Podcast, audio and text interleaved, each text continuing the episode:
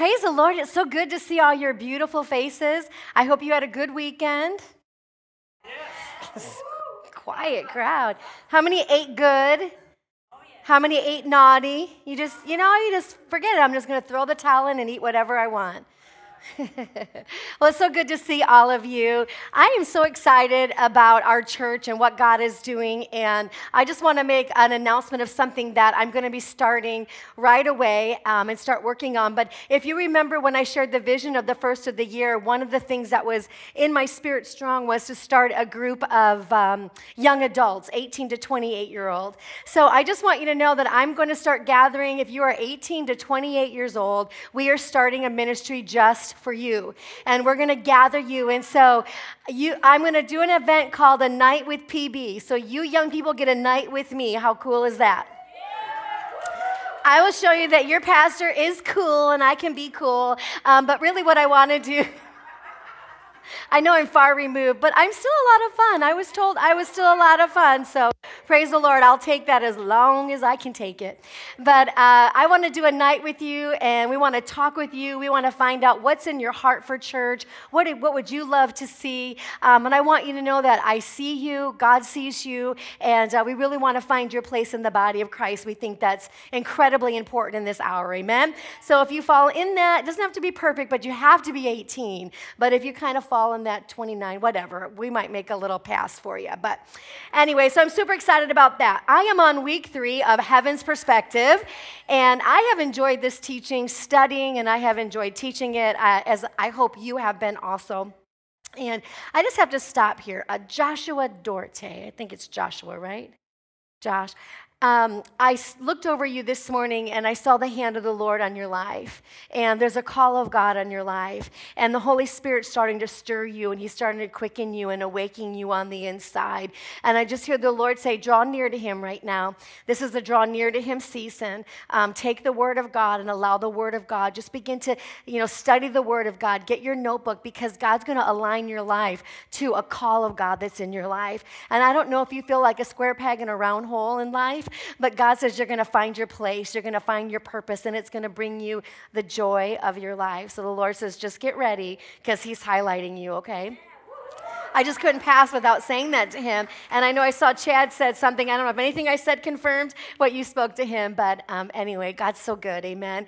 So if you have missed the first two weeks of Heaven's Authority, please, I beg you, go listen online. This is really a building teaching of, of building blocks, of really learning your authority in Christ Jesus. And in week one, we talked about you have to have a revelation of your God given authority. If you don't have a rhema or an understanding of what the Bible says about your spiritual authority, you really can't be active in walking in that authority. And we talked about two things. Your power is this, and I think we have it for the screen. But your power is this it's your ability to act. Every one of you has the power of God living on the inside of you. If you made Jesus the Lord of your life, the Holy Spirit consumed you, and He's given you dunamis power to activate miracles in your life. But authority is this authority is your right to act. And that's the difference. You can have all the power in you, but if you don't know you have a right or how to how to exercise your authority, you'll never move in all the abundance God's called you to walk into. We're talking about mountain moving faith. Amen. Things that change atmospheres. Mountain levels are mountain in your life. Joy comes in your life. Your children come back to Jesus. That's the kind of authority that I'm trying to uh, give the revelation of who you are, that you can walk in that. Um, we talked about last last week, understanding your position of authority. And I would honestly encourage you to watch that one because I did a very simple illustration, but really teaching you from the natural realm to the spiritual realm. And how do we bring from the spiritual realm into the natural realm? And I really believe that will help you go back to point one of getting a revelation of your authority in Christ. So today we're going to move on. And number one for today's message is this you have to know, know the supreme authority of the Lord. Number one today, knowing the supreme authority of the Lord. Now, I want to say Lord. Everybody say Lord. I'm not talking about Jesus. I'm not talking about you. We're going to go back and we're going to go back to the supreme authority, which is the Lord. Amen? Because that is where authority begins. It begins with the Lord, the Lord God Almighty. And the Lord God that sits on the throne today. Amen. The all powerful God that we serve. So I want to really go back to his position of authority or who he is, because who the Lord is gave that authority to Jesus, and Jesus gave that authority to us. But it all starts with the Lord. And that's why it's important when the scripture talks about the fear of the Lord. It doesn't mean that I'm afraid of this, you know, mean God that's going to judge me. It's a posture of reverence, of knowing who he is, the, the God that we serve that sits on the throne in all power and authority. When you know the Lord's position of authority, there's a humility that takes place and a, a submission to his presence and a reverence to his presence. I think maybe that's a little lost uh, art in the church of Jesus Christ today.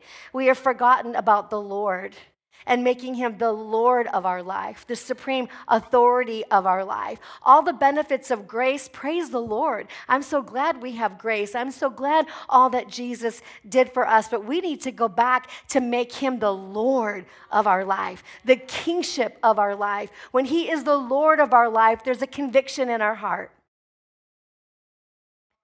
when we know his, and I'm going to break it down for you in scripture, but when you have a, a, revelation of the Lord and where he sits, there is a troubling of your heart for the things that trouble him.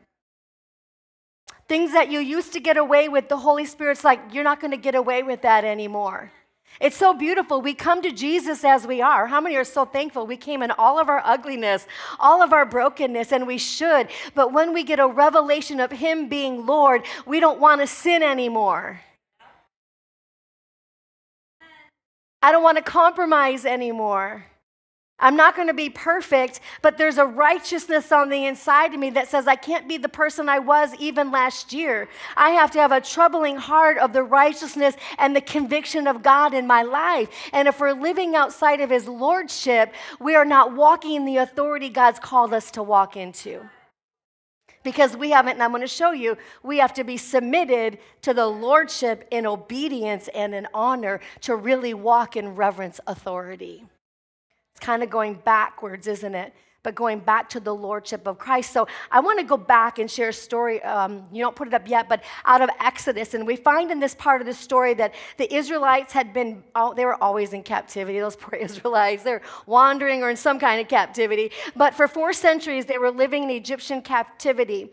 And near the end of that time, Moses, who was called to lead the children of Israel out of that captivity, he fled Egypt and, led to, and lived in Midian for 40 years. And what happened during that time, God came and visited Moses. And he visited Moses in such a supernatural way. You know, the Bible says that there was a, bush that was consumed with a burning fire. How many would think that'd be so awesome? You're standing there, you know, in a bush fire, and all of a sudden the voice of God comes out of that fire. That's pretty crazy, but this is what happened. And I believe the Lord was revealing himself in a way that he had not revealed himself yet on earth with dominion, power, and authority. And so Moses is standing before this burning bush, and Moses asks God for his name. He said, What is your name? What do I tell the people when I go back? Who do I say sent me? And this is so powerful. Let's look at Exodus 3:14. God, the Lord said to him, I am who I am. See, we have to go back to the fundamental foundation of who God is. He said, I am. I am the great I am. There is no other before me, and there's no other after me. I am the supreme authority on earth. I created heaven and I created earth, and I am the one that has full dominion control on the earth. How many are so glad we serve a God that is the great I am? Now, I want you to see that He is the Lord who sits on the throne and He says, I am. That means He is the King above every king on this earth. He is the Lord above every Lord on this earth. And what I believe He was trying to establish here on earth, let's go on to read. He said, Tell them I am sent me to you. And this was a different presentation of who God was in this minute because if you look at the, um, the power and weight of the name I am, you have to go back and look at, I'm just going to give you a little bit of teaching here. We're not going to go deep, but it's called the Egyptian Pantheon. And what that means is the Israelite nation lived under temples dedicated to deities. We know there were idols, right? And those idols had certain um, names, they had faces, um, they had different birth stories, different death stories. And when they were or when they were built as that idol, that idol had a name and it had territorial rights attached to that idol.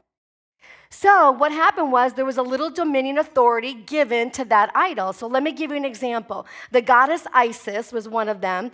Isis or Isis, I'm not sure. And that, that idol or deity had dominion over women, children, and medicine.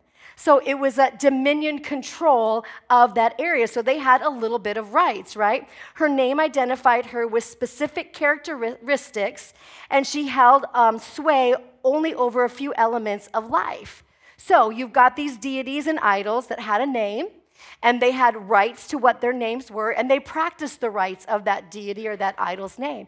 And God was coming to say, no longer are we going to look to the deity of these idols that have dominion right. Now I am the God, I am, erases all dominion deities that you're used to seeing, and I am the God of all gods.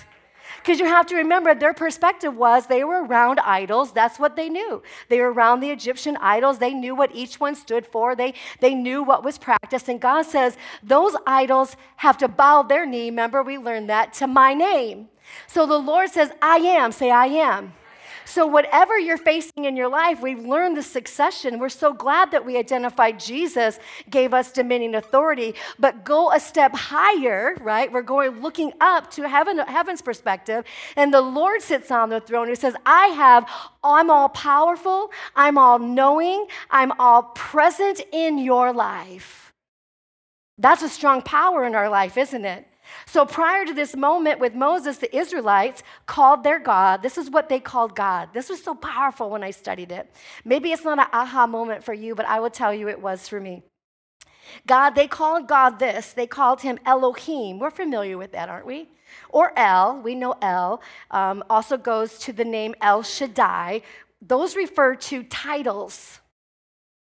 And that's something that we have to be careful with because God is not bringing us to titles to know Him, He's bringing us to relationship. So we can go, Oh, I serve God, I love the Lord, and we're calling God more by titles than who He is. He said to Moses, who, Moses asked, Who do I say sent me? I am. He's like, I want you to know who I am, not by my title, but by who I am. Isn't that incredible? And they're translated often as God Almighty. So when God gives a name for his people to call him, he conveys it his dominion over all things. So he's not just Lord, no, he is the I am, and that's the all encompassing everything. He's all powerful, omnipotent. He's all knowing, he's omniscient. He's everywhere at all times, all present, omnipresent. That is the, the position of the lordship of Christ. Amen? So, the source of his power and his eternal nature is found in I am.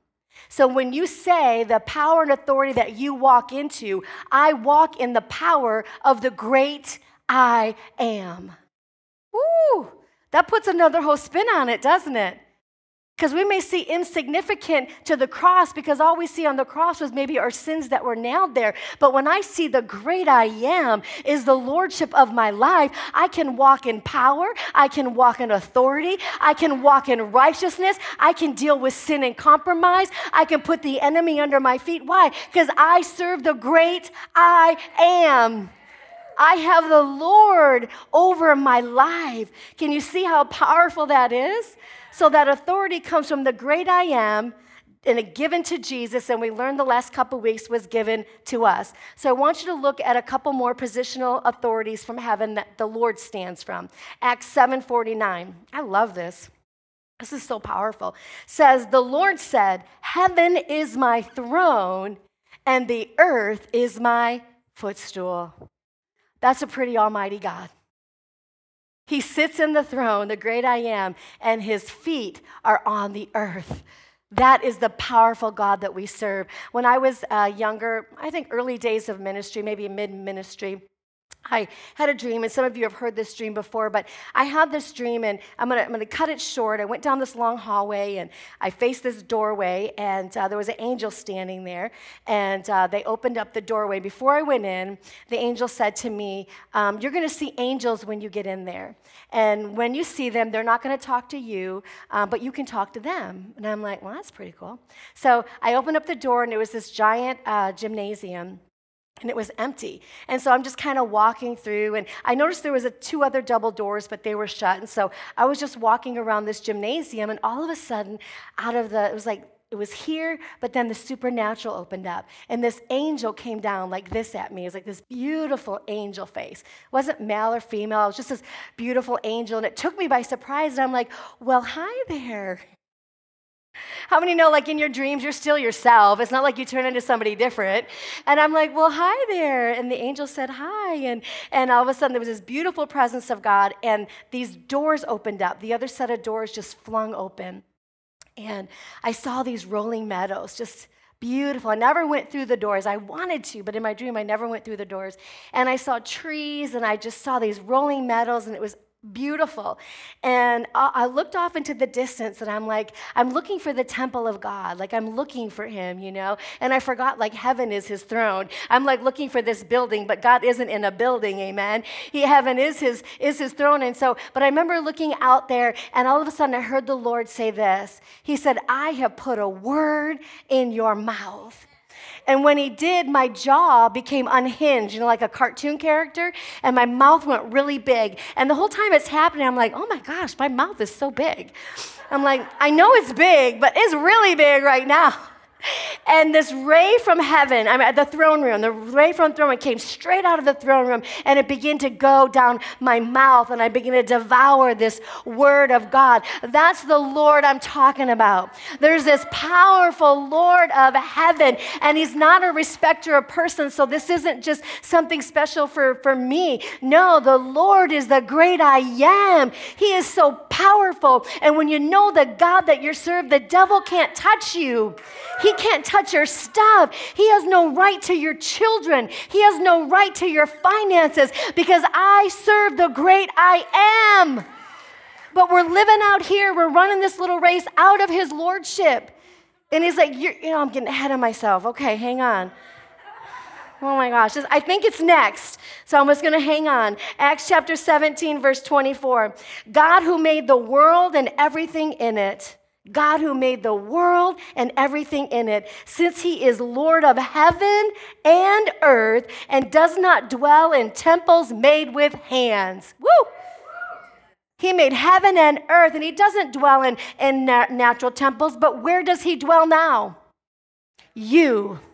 You are the temple of the Holy Ghost. You are the temple where the Spirit of the Lord dwells. You have the great I am living in you. You have all power, authority in you, and that we, we let that power be lulled to sleep and we keep it quiet instead of stepping into the grace of Jesus Christ under the lordship of the great I am and exercise the Spirit of God coming out of your mouth. We need to get sewed back into this authority of kingship. Back from the great I am, back into the grace of God, and now exercising it in and out of your mouth. Amen. So, so what do we see? Jesus himself had to submit to the lordship of his Father. In order for the earthly ministry to take place, Jesus himself had to submit under his Father's authority. And we see that all through Scripture. So Jesus is showing us that submission to the Lordship of Jesus is where authority is exercised in our life. So let's look at this. John 15, verse, excuse me, John 5, verse 19 says this Jesus said this I tell you the truth. The Son can do nothing by himself. He does what he sees the Father doing. Whatever the Father does, the Son does also. So Jesus only did what the Father told him to do. He was all man, and we know that, and all God. But the man part of him said, I will do nothing outside of the lordship of my Father. If my Father says go, I will go. If my father says don't go, I won't go. But how many of us, and I'm speaking to the choir, make decisions outside of the lordship of God? We're not doing what the Father said to do. We don't, we're not lining our lives up with the Word of God. And we're out here like the children of Israel, held in captivity, bowing to the dominion um, demons of this world, the idols of this world, walking in fear and confusion. Instead of coming under the Lordship, God, what does your Word say? If your Word says it, then I'm going to do it. If your word says don't do it, I'm not going to do it. Why? Because I can only align up to what my Father says I should do and what I shouldn't do. And we can have a little bit of fruit in our life. How many's had some good things in your life? But I'm talking about heaven, perspective, dominion, authority. That when you speak to a demon in someone's life, they have to go. When you show up and you just show up with God and you know your authority, that demon in that person has no power over you.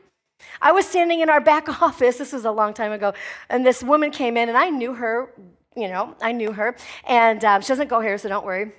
And uh, she came in the back door, and she was a very, very tall woman. And uh, we're standing there talking, and all of a sudden, I just felt this demon spirit rise up in her, and she wanted to hurt me. I could just, I just knew it because that demon in her hated me. And um, all of a sudden, she's standing, she's real stiff, and I'm here by myself in the back office, and she's, she was, I want to hurt you so bad. She was, but I can't. And I'm like, I know you can't. Why? Because I'm under the lordship of Jesus. I didn't even have to bind, I didn't have to loose. When you know who you serve, you know the great I am. The enemy has no right to talk to you, hurt you, harm you when you're under the submission of the Lord. Amen. Thank you, Jesus. I'm so thankful I had the Lord. She'd have beat the tar out of me. I am not a fighter, I'm a lover. She'd have really whipped my tail. But God, amen. And I'm not perfect. I don't, I don't live perfect. I don't, you know, days I don't read my Bible. I'm not always praying in tongues. So don't think it's some religious thing. It's, I know the Lord that sits on the throne of heaven. And I know He is my great I am. He's always there. He's always knowing. He never leaves me and He always comforts me and you that becomes your lifestyle. You wake up and go, I'm the head and not the tail. I'm above and not beneath. The devil is defeated. He's under my feet. Amen. Victory belongs to me. That's the authority that you walk into under the lordship of Christ. And so he says, I only can do what the Father wants me to do. And what we find in Scripture, let's go there really quick in Philippians. Try to find it. Here it is. Philippians says this Jesus was exalted to the place of authority after the resurrection. What was that? His obedience and submission to the Father. So resurrection power comes after you obey and you're submitted. Amen? So let's look at this Philippians 2 6. Who, being in the form of God, did not consider it robbery to be equal with God. What? What do you see? Humility, submission, obedience but made himself of no reputation, taking the form of a bondservant, and coming in the likeness of men, and being found in the appearance as a man, he humbled himself and became obedient to the point of death, even the death of the cross. What is God looking for? Your humility and obedience to his lordship. And you're like, I don't want to die to this thing. Well, you won't walk in full authority. I don't want to let go of that sin nature addiction. It's fine. Grace covers you, the, the cross covers you, but full dominion authority is under his lordship. If the Holy Spirit is convicting you and He's troubling your heart with behaviors and thing that, things that you need to do to obey Him, we have to submit to that humble heart of the great I am. God's saying, Get in the Word of God. Oh, my flesh is screaming. I don't want to get in the Word. I know your flesh screams because mine screams too. I'd rather turn on a Netflix and get to that next, you know, show that's on the season or whatever it's called, episode. I understand that, but if the Holy Spirit, see, we're not talking about religion, we're talking about relationship. Who are you? Who sent me? The great I am. It's relationship. If He's saying get rid of those friends, step away from those friends, then obey Him. If he's saying get out of that relationship of living together and get married, then obey him. It's not my job to tell you what's in your life, it's the Holy Spirit's job and your responsibility to obey him. I never had a preacher have to tell me what I should and shouldn't do. Ever. Thank God I wasn't under a preacher that preached like that. I hate that sin conscious. But I believe in the conviction of the Holy Spirit. And I will preach that all day long. Why? Because the Holy Spirit came into my own heart and convicted me and troubled my heart. And I could have at 20 years old and said, No, but I don't really want to lay that down, God. And not come under his lordship. And that's okay. I still have his forgiveness. I'm going to heaven. We still have grace, but I'm not walking in lordship authority. And then what happens? Well, why is it working for them over there? I'm doing the same thing they're doing. Well, maybe you're not walking in the revelation of the great I am, the lordship of the Father, amen, and submitting to Him in your life. So let's look at Matthew 16. What happens here, 18 through 19? I love this. So Jesus now is bringing the question to you. Moses asked God who you are, but Jesus now is asking Peter. We know at the beginning of this part of the scripture, he said, Who do you say that I am? He wanted Peter to know, who do you say that I am? Well, some say you're this, some say you're the prophet, some say that I'm not asking you, Peter, who they say I am. Who do you say that I am? What is God trying to get? What, who do you see as God in your life? Do you see him as just Lord and God in this title? Or do you see him for who he is in a relationship? And Peter finally got it. He said, You are the Christ, the Son of the living God. He had a revelation of this relationship with Jesus. And Jesus said, Good, on this rock. Let's look at verse 18. And on this rock I will build my church. What was he saying? From the, San, the Sanhedrins before then, he was trying to establish a transfer of authority. The Sanhedrins, the religious people, read the law. It was all about the law, the do's, the don'ts, the sacrifices. They were still living by that. And G- Jesus got to Peter's heart and said, When you know who I am, it's not about the law anymore. It's going to be about relationship. He took away the old covenant law and he said, You are the Christ. He said, On that revelation of relationship, I will build my church. He's taking away the, the rules and he's bringing to the ecclesia, the church, you, and he's saying, It's by my grace you are saved. It's by my favor and my love in your life, submitted under the great I am. Now you'll walk in that relationship with me. It's not about the law. Say, It's not the law. The law cannot be fulfilled. What is the law? It's the do's and don'ts. It's if you don't read your Bible, then you, you feel like you're a failure. How can I pray if I'm not, I don't even read my scripture long enough? And should we do that? Yes, please. You have to know the word of God. I'm not saying that, but I'm saying my authority doesn't come based in how I wake up one day about myself. Because you're going to wake up pretty much most of your days not feeling spiritual, not feeling like you have authority, feeling worthless, and all the lies of the enemy. But that's the law. I'm under now the grace of Jesus Christ. I'm in the new covenant, a new authority that Jesus gave to me, right? So he said, uh, "This upon this rock I'll build my church, and the gates of hell will not prevail against it." Whatever the enemy throws against you, I know who he is in my life. Devil, you can't take it away from me. You can't ever. I remember one day I was ser- just serving Jesus, you know, and one day I knew I woke up and I crossed this line in my relationship with Jesus. And I went, there's no going back. Not that I wanted to, but you get to this place in your relationship with Jesus, like, this is it. I'm serving him hell or high water. People offend me, I'm gonna love and forgive them. People betray me, I'm still gonna have my open heart. The church hurts me, I'm still gonna love the church because it's the bride of Jesus Christ. There's some point you wake up and you have this revelation of Jesus in your life. And the gates of hell cannot prevail against you or your family. They will try. You know the scripture verse, no weapon formed against you shall prosper. Hallelujah. But doesn't mean it isn't going to form. The devil hates you. The devil hates your calling. He hates the glory of God in your life. He hates that position of authority. So he's like, if I can knock them out of their position of authority, they'll never walk in kingdom authority God's called them to walk into.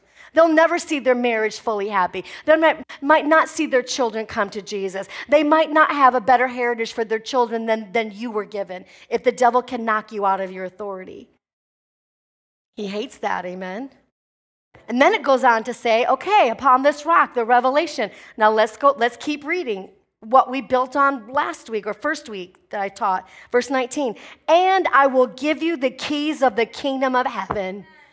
When you have this revelation, I'm going to give you the keys of the heaven. And whatever you bind on earth shall be bound in heaven. Whatever you loose on earth shall be loosed in heaven. What is that? Authority.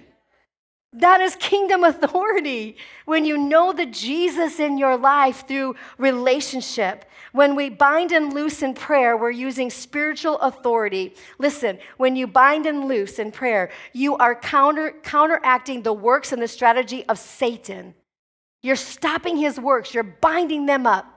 You're saying, You don't have a right in my life. You don't have a right in my children. You have spiritual authority. The second thing is when you loose, you're releasing the works and the plan of Jesus into the situation. What a great exchange. Can you see it? Whatever's binding you up, I can bind it in the spirit. It's bound, and now I can loose the power of God, and God looses his will into this situation. Let me say amen. Say hallelujah. Okay. Are you listening? I was trying to distract you because I had to drink. Okay, so let's look at this. Thank you, Jesus. Let's keep going. Are you ready? Number two, it requires a personal submission and obedience to God. And we've talked a little bit about this, but I want to go a little deeper. Walking in your authority requires a personal submission and obedience to God. We rebuke him, the enemy, by using our authority.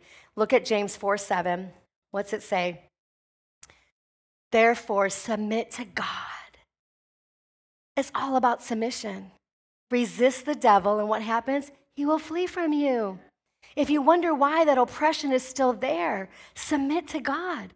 There's an area that you haven't fully submitted to the lordship of the great I am. You love Jesus and you know what he did on the cross, but it's going back to submitting to God. Resist the devil and he will flee from you. A lack of submission and obedience nullifies authority.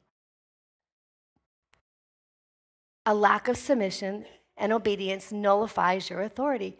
Why? Because he says, if you love me, you will keep my commandments. What's it mean? If you love me, you'll obey me. It's that simple. So I believe there's things God's calling us to as church, especially the church worldwide, that we will submit ourselves to the full lordship of the Father. Amen.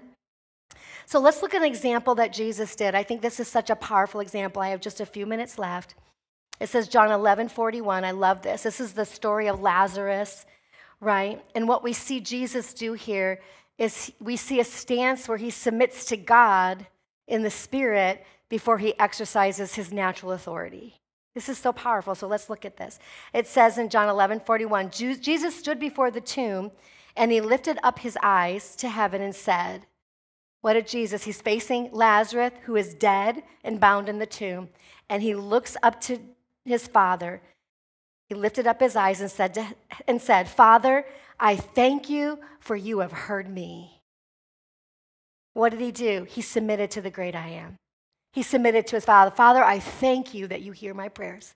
I thank you that you know I need authority to walk in this, this victory for Lazarus, but I'm first going to submit to you in my life. He's going to recognize the Lord. And then verse 43, then it goes, but then, say, but then.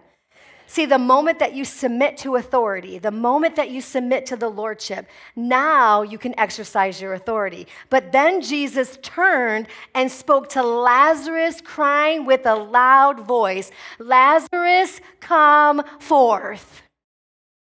What was happening? When he came out of the submission, after he submitted, he came into the natural. He spoke the power and authority. He wasn't speaking here anymore, he was speaking to the situation.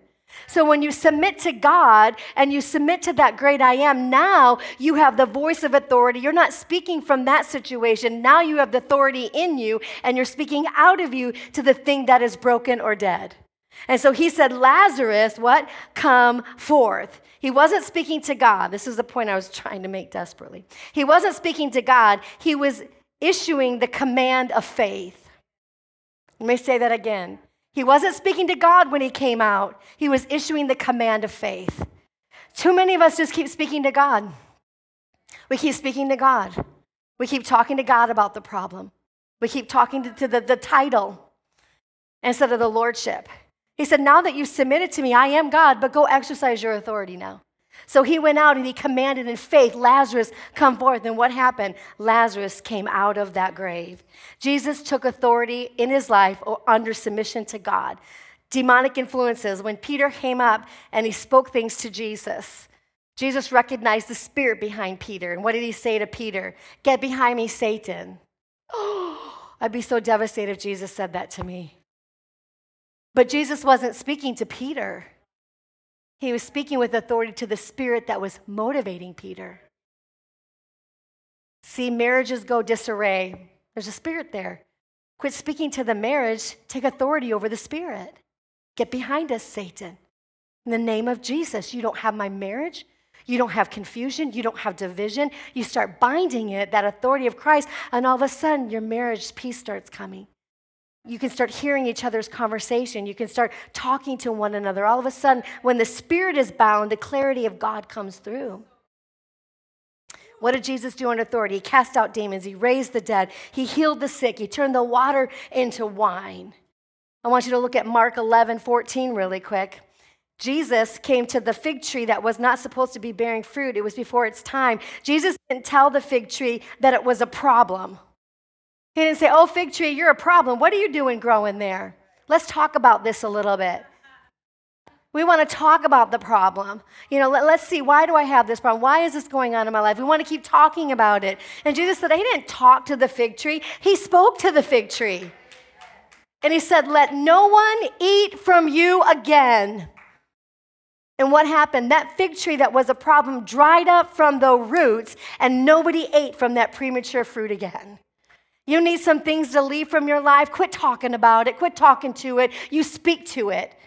And you say, In the name of Jesus, you will dry up and die from the very root, and you will not produce life in my life or in my children's children's life ever again. Speak with authority to the situation. Amen. He declared what the end would be. What are we supposed to do? Declare what the end will be in your situation. Thank you, Jesus. Oh, I'm trying to decide if I should go on or not. Yeah? Half of you? Okay. Here's some bellies growling on the other half of you. oh, I feel like there's too much to go into it. I think I have to wait till the next week, guys. It's so deep.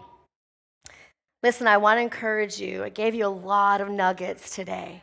I gave you a lot of dish, little I gave you a good meal. Take it home. Don't let this just be a good, feel good, shout message. Start with lesson one, write it down, get it in you. Start with lesson two. Listen, I'm serving Jesus 34 years later since I gave my life to Christ. 34 years. That didn't come with some magic potion. I'm going to tell you, but I can tell you it goes back to the day that I knew Jesus, God, was the Lord of my life. It goes back to the day that I knew I surrendered everything that I am to Jesus. And when I gave my life to Jesus, I just feel led to say this. When I gave my life to Jesus, I came into a church just like this. I was raised in a Christian family. I saw miracles in our basement. I saw demons come out of people. I saw prostitutes go in the basement to the Bible study and come out redeemed by the Lord. I seen the power of God. But God had to bring me to a place where I need to make him the Lord of my life. I couldn't ride on the on the curtails of mom and dad or, or their experiences. I had to have my own encounter with Jesus. And I remember sitting there in the back of that church, and it was like one of those demon nights where they cast out demons. And I grew up in it. I just thought it was funny. I was kind of carnal, I guess, but I was definitely making fun of it or whatever. But uh, God used that night because I spotted a really good looking guy at church. Listen, God works all things together for good, okay? He knows how to he knows how to go fishing for your heart. So there was a cute guy in church, and I'm like, hmm, I think I'll go back Sunday and see if I can see him again. So ended up back at church. Well, anyway, he ended up marrying my best friend, which was really awesome. But uh, he wasn't my type anyway, so it's okay. It really wasn't, just so you know. But anyway, that doesn't mean anything to my story. But, uh, but it is a part of the story, it's just not the most important part. Listen, God will use anything, amen? Something will glitter in front of you. You're like, oh, okay. You don't know you're getting set up by the Holy Spirit, you know? So, anyway, I'm sitting in a church service, and I tell you, the pastor just stopped. And this is why sometimes we just stop, because God can do more in a heart sometimes when we stop than we try to be just the format. And that's why we do that here. You never know what God's doing in someone. So I was sitting back there as blue pews, this color, but pews. And uh, the pastor said, Why don't we just turn around and kneel and spend time with the Lord if you want to kneel or come to the altar or whatever. So I was sitting there and uh, I thought I'm going to kneel. I had not had no relationship with Jesus. You know, I grew up with all of it, but you know. And so, anyway, um, what happened was my friend came to me after service and she said, Did you give your life back to Jesus? And I'm like, oh, Yeah. But I hadn't. I just found myself coming back to church, but I really hadn't given my life back to Jesus. How many of you have to make that commitment? It's not just about coming to church, it's about lordship. And so what happened was that night we were kneeling and I kept hearing her words. I was so annoyed by it. Ooh, so annoyed. But the Lord began to trouble my heart. And he said, Are you ready to serve me? And I didn't go, hip hip, hooray, it's all for Jesus. Let's just, you know, do it. No, I counted the cost. Like the Lord really had me walk through some things. And I wasn't like living sinful, big, big in the world, like some crazy, huge testimony. But I had some friends I needed to get away from. I had some places I was going I didn't need to go to anymore. And, and I, I just kind of laid there. I, I sat there and I'm like, okay, I need to change my friends. That was clear to me. I just knew the influence wasn't going to be good for me. Okay, this we went to dry clubs back in the day. They didn't have alcohol, but we went dancing. Probably can't go there anymore. And I began to weigh this lordship.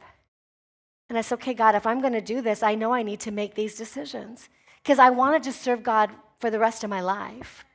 I didn't want to just make an emotional thing with God. And it hasn't been perfect, and He's been maturing me and perfecting me and getting rid of garbage, and He still is doing all those things. It's a journey with the Lord. But I remember, God, I will do it. I will walk away from the friends. I'll walk away from the club, dry club. But it's still, I'll walk away. He asked me for those things. I said, God, I will count the cost and I will do it. And at 17 years old, I gave my life fully to Jesus Christ, surrendered it all. But there's a cost for lordship. Grace and salvation, that's the gift. Man, receive the gift. That's awesome. Lordship is different, it's a cost. Are you willing to be ridiculed because you stand for Jesus? Are you willing to be false accused because you stand for righteousness and the world does not right now? There are some stances that the church of Jesus needs to walk in that has to be pillars in the kingdom of Christ in this hour. Because that's how the church of Jesus is going to stand. God is looking for pillars, amen? And that's what we're going to teach Remnant, and that's what we're going to teach the Gen Zs that I'm pulling together. We want to teach them this lordship so that they can be the pillars in the house of the Lord. So, with your eyes open, just ask the Lord God, is there things I have not made you Lord of yet? Are there things that I'm doing and behaving, and, and maybe it's just bursts of anger, maybe it's unforgiveness? I don't know what it is, but the same God that spoke to my heart is the same God that can speak to your heart right now. And I'm just asking you to ask the Lord. Because when you learn his lordship, when you learn to submit to him, your whole life will change. My parents came from, and I'm not going to share the whole story, but they came from, you know, dysfunctional backgrounds, no Jesus, alcohol, abuse, just all, all these things. And my dad made God the Lord, the Lord of his life. He made the Lord lordship. And because of one decision of making him Lord, not just Savior, but Lord, dealing with all the garbage, his children at four and five made him Lord. And I remember, listen, by my dad and mom choosing God, I was five, four, my brother was five. I remember walking in our house. We had been separated, God restored their marriage. And I remember walking in the house, the same house we lived in. I might have told you this before, but I was walking around the house and I'm, I'm four. Listen, something in the spirit changes when you make him Lord of your house. And your children know it, but they don't know what it is, but they know it. And I remember looking at like they had a bar in the basement where they used to BYOB, and then it was BYOB, bring your own Bible. They kind of like sneak attacked them and won the neighbor for Jesus, neighbor for Jesus neighborhood. But I remember looking at the bar. I'm like, did that change? No. And I went in the living room. Did our furniture change? I'm four. Our furniture changed? What? No. I went from room to room, and I never got the answer till I got older. And I went, The Lord came in our house. The Lord came in our house. Not just Savior, Lord. When it was bring your own booze, it was bring your own Bible. That next day, it was sitting down his friends, my dad, and telling all the guys at work, I serve Jesus and I made him the Lord of my life. And they all bounced out of the room except for one guy.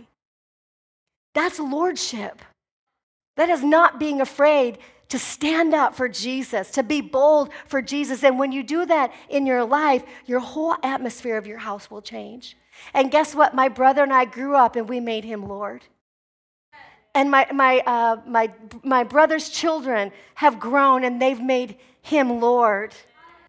And now they're raising their children's children to make him Lord. This is a generational decision when you make him Lord over your life. Sometimes our decisions of righteousness aren't just for us, they're for your children and your children's children because you're breaking generational addictions and strongholds and bondages. And it doesn't mean demons need to come out. It means I'm submitting to the great I am, the I am of all the gods of this earth. I serve the great I am, that all the gods of this earth are bowing their knees to the great I am. That is the God that I serve. And that is the God that you serve. And I believe God wants to empower you in this hour to walk in that lordship. You want to talk about a church that will be just on fire for the community, is when we all begin to submit to the lordship of Jesus Christ. And where this world is going, I'm putting a series called What, what in the World? Because I believe we need to talk about what's going on in the world today and how does the church look in that. But I'm telling you, listen, the world needs the church to be stronger like never before. No compromise, living according to the word of God and the righteousness of God, because the world needs to see the Lord in our life. Listen, anything else in our life will crumble. It's going to crumble. Because there is a pressure of the Antichrist spirit in the world today that will be so great that if we don't know our Lordship, we will crumble under the pressure of the world and what they think we should behave like as the church. That's why the Bible says there'll be a great falling away. I would be a very unkind pastor if I didn't tell you the truth. And it's time to step under his lordship. It's time to talk like we're under his lordship. It's time to walk like we're under his lordship because God wants to show us great and mighty things in this hour. Amen. Go ahead and stand to your feet. I'm going to pray with you. Father, I thank you for everyone in this room and everyone watching online. God, we know that your anointing has no space or time. Touch everyone that's watching this series, God. I thank you for everyone in this room that has had ears to hear what the Spirit has to say, God.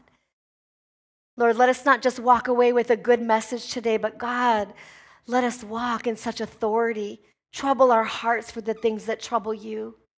God, let us bring you into our homes. Let our children see us love you, serve you, receive communion, read the word of God, Lord. Let, let lordship come into our home in this hour. We choose that, God. I want everyone just to say this prayer with me. Say, Dear Father God, I submit to your lordship, the great I am, over my life and my children and my children's children. I receive your grace. I receive your forgiveness. But today, I will stand up and walk in who you've called me to be. In Jesus' name. Amen and amen. Can we give the Lord a great big shout? Amen, amen. Listen, I love you all so much. Uh, can't wait to see you Wednesday night. Wednesday nights have been amazing. Youth have service tonight at 5:30, so make sure you get your young people here. Have a blessed and favorite day, and we'll see you Sunday or Wednesday.